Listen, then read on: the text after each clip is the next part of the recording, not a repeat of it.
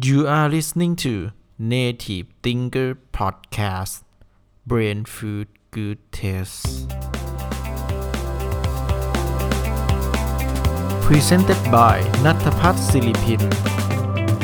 สวัสดีครับทุกท่าน ขอต้อนรับสู่รายการ Native Thinker Podcast นะครับ ในตอนนี้เนี่ยผมจะมารีวิวนะครับ หนังสือที่ผมเพิ่งอ่านจบเลย ชื่อว่า The Subtle Art of Not Giving a Fuck นะครับ แปลเป็นภาษาไทยก็คือชีวิตติดปีกด้วยศิลปะแห่งการช่างแม่งนะครับ ก็ต้องบอกว่าเป็นหนังสือที่ขายดีมาก ๆ ติด Best Seller นะครับ New York Best Seller ถึง 180 สัปดาห์ติดต่อกันนะแล้วก็ขายทั่วโลกเนี่ยมากกว่า 8 ล้านเล่มนะครับคนที่เขียนเนี่ยเขาชื่อว่า Mark Manson เป็นนักเขียนแล้วก็เป็นบล็อกเกอร์ที่มีผู้คนติดตามทั่วโลกเลยเป็นล้านล้านๆคนเลยนะ ก็ต้องบอกว่าเป็นคนที่มีชื่อเสียงมาก ๆ นะ โอเค ถ้าเรามองดูในสตรัคเจอร์ของหนังสือเล่มนี้เนี่ยมีทั้งหมดประมาณ 235 หน้านะครับ ประกอบด้วย 9 บท ก็สำหรับผมเนี่ยผมจัดมันอยู่ในหมวดหมู่หนังสือพัฒนาตัวเองนะ แล้วก็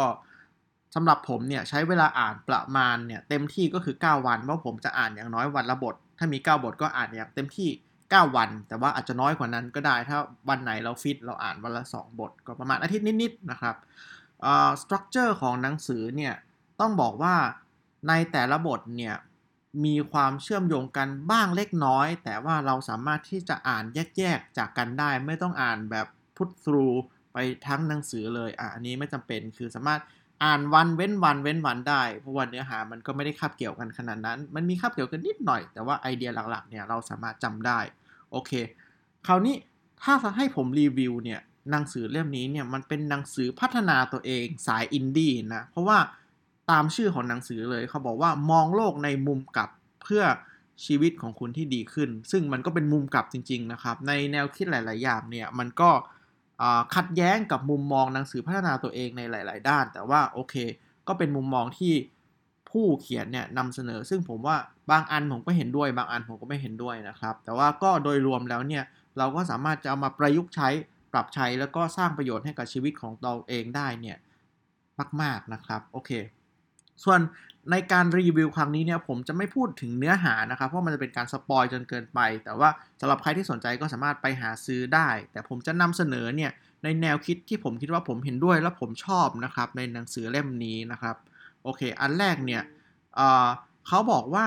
กุญแจที่จะนำไปสู่ชีวิตที่ดีเนี่ยมันคือการที่เราแคร์สิ่งต่างๆ น้อยลงหรือเราช่างแม่งนะครับ แล้วก็เเราเนี่ยโฟกัสหรือเราแคร์แค่บางสิ่งบางอย่างที่สำคัญนะครับเขาเนี่ยนำเสนอไว้ว่าคนทุกคนเนี่ยจะต้องตายนะครับ ไม่วันใดวันหนึ่งนะครับ ในช่วงเวลาสั้นๆเนี่ยไม่วันนี้วันหน้าเนี่ยดังนั้นช่วงเวลาบนโลกของเราเนี่ยมันมีน้อยมาก ดังนั้นเราเนี่ยควรจะแคร์ไม่กี่เรื่อง และสิ่งที่เราแคร์เนี่ยควรจะเป็นเรื่องสำคัญนะครับ ไม่งั้นถ้าคุณแคร์ทุกอย่างเนี่ย ความชิบหายมันจะมาหาคุณแน่นอน ดังนั้นสิ่งที่คุณทำเนี่ยคุณจะต้องจัดลำดับความสำคัญของสิ่งต่างๆ ในชีวิตนะครับ แล้วก็เลือกว่าอะไรที่มีความหมายกับคุณจัด priority แล้วก็แคร์สิ่งนั้นๆนะครับ คราวนี้เพื่อนๆก็ต้องถามตัวเองแล้วว่าค่านิยมหรือสิ่งไหนในชีวิตเนี่ยที่เพื่อนๆเนี่ยจำเป็นจะต้องแคร์บ้างนะครับ ถ้าเราคิดไม่ออกเนี่ยผู้เขียนเนี่ยเขานำเสนอ 3คำถามนะครับที่อยากจะให้เราถามตัวเองคำถามที่ 1 เราควรจะแคร์อะไรนะครับ อะไรที่สำคัญกับเรานะครับนี่คือคำถามที่ 1คำถามที่2เนี่ยเรากำลังเลือกที่จะแคร์อะไร คือความเป็นจริงที่เรากำลังแคร์อยู่ในปัจจุบัน และอันที่3เนี่ยที่ผมคิดว่าสำคัญมากๆ คือเราจะเลิกสนใจสิ่งที่ไม่มีความหมายกับเราได้อย่างไร หรือแปลง่ายคือเราควรที่จะไม่แคร์อะไร หรือเราควรที่จะช่างแม่งอะไร อะ นี่เป็น 3คำถามสำคัญที่คุณควรจะถามตัวเอง frame ความคิดตัวเอง แล้วคุณจะได้เลือกโฟกัส และแคร์ในสิ่งที่สำคัญและช่างแม่งกับสิ่งที่คุณเนี่ยไม่ได้สนใจแล้วไม่มีสาระสำคัญกับชีวิต อ่าอันนี้คือบทเรียนแรกที่ผมได้รับจากหนังสือเล่มนี้แล้วก็ชอบมากๆนะครับ อ่า บทเรียนที่2เนี่ยเขาบอกว่าค่านิยมของคุณนั้นน่ะถูกต้องหรือไม่ แล้วก็เขาบอกว่าชีวิตจะดีได้เนี่ยเมื่อเรามีค่านิยมที่ถูกนะครับ อ่า ค่านิยมที่แย่เนี่ยเขานำเสนอว่าเป็นค่านิยมที่ตั้งอยู่บนพื้นฐานของความเชื่อ แล้วก็เป็นค่านิยมที่สังคมรังเกียจ แล้วก็ไม่ส่งผลโดยตรงต่อคุณแล้วคุณไม่สามารถควบคุมได้อะค่านิยมพวกนี้ได้แก่อะไรบ้าง อันที่ 1 รักสนุก อันที่ 2 ให้ความสำคัญกับวัตถุ อันที่ 3 คือการคิดบวกตลอดเวลา โดยไม่คิดถึงความเป็นจริงอะอันนี้เขาบอกว่าเป็นค่านิยมที่แย่ในมุมมองของผู้เขียนนะครับอะคราวนี้เรามาดูค่านิยมที่ดี ที่ผู้เขียนเขานำเสนอบ้างว่ามีอะไรบ้าง อันที่ 1 คือ เป็นค่านิยมเนี่ยที่ตั้งอยู่บนพื้นฐานของความเป็นจริง อันที่ 2 เป็นที่ยอมรับของสังคม อันที่ 3 คือเราสามารถควบคุมได้และส่งผลโดยตรงกับเรา ค่านิยมพวกนี้มีอะไรบ้างที่เขานำเสนอครับ ความจริงใจ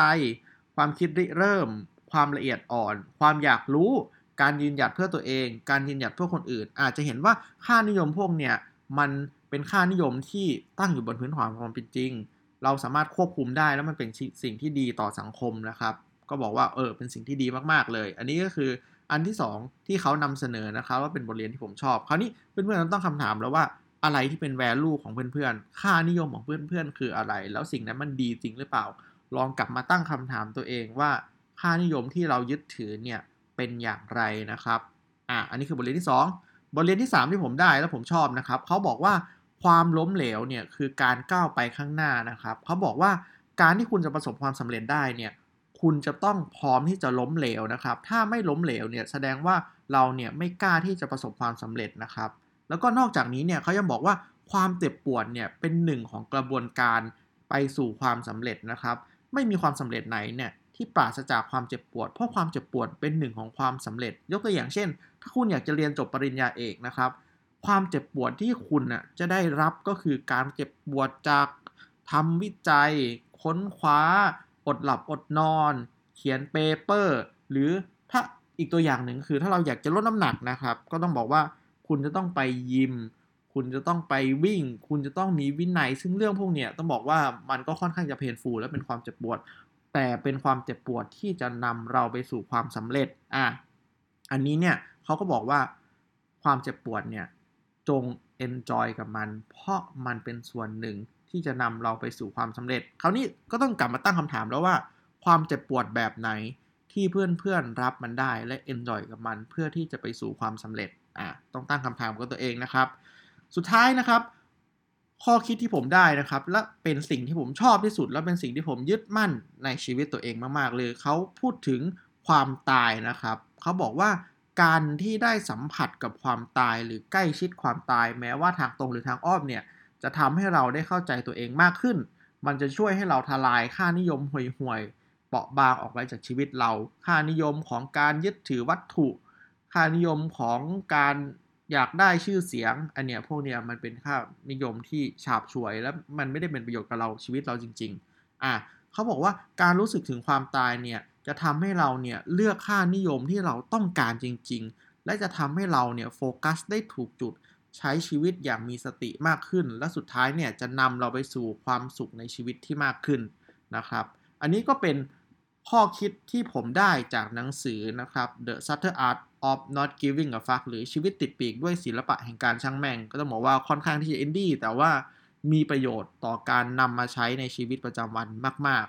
ๆ ก็ อันนี้คือภาพรวมนะครับสำหรับเพื่อนๆคนไหนเนี่ยที่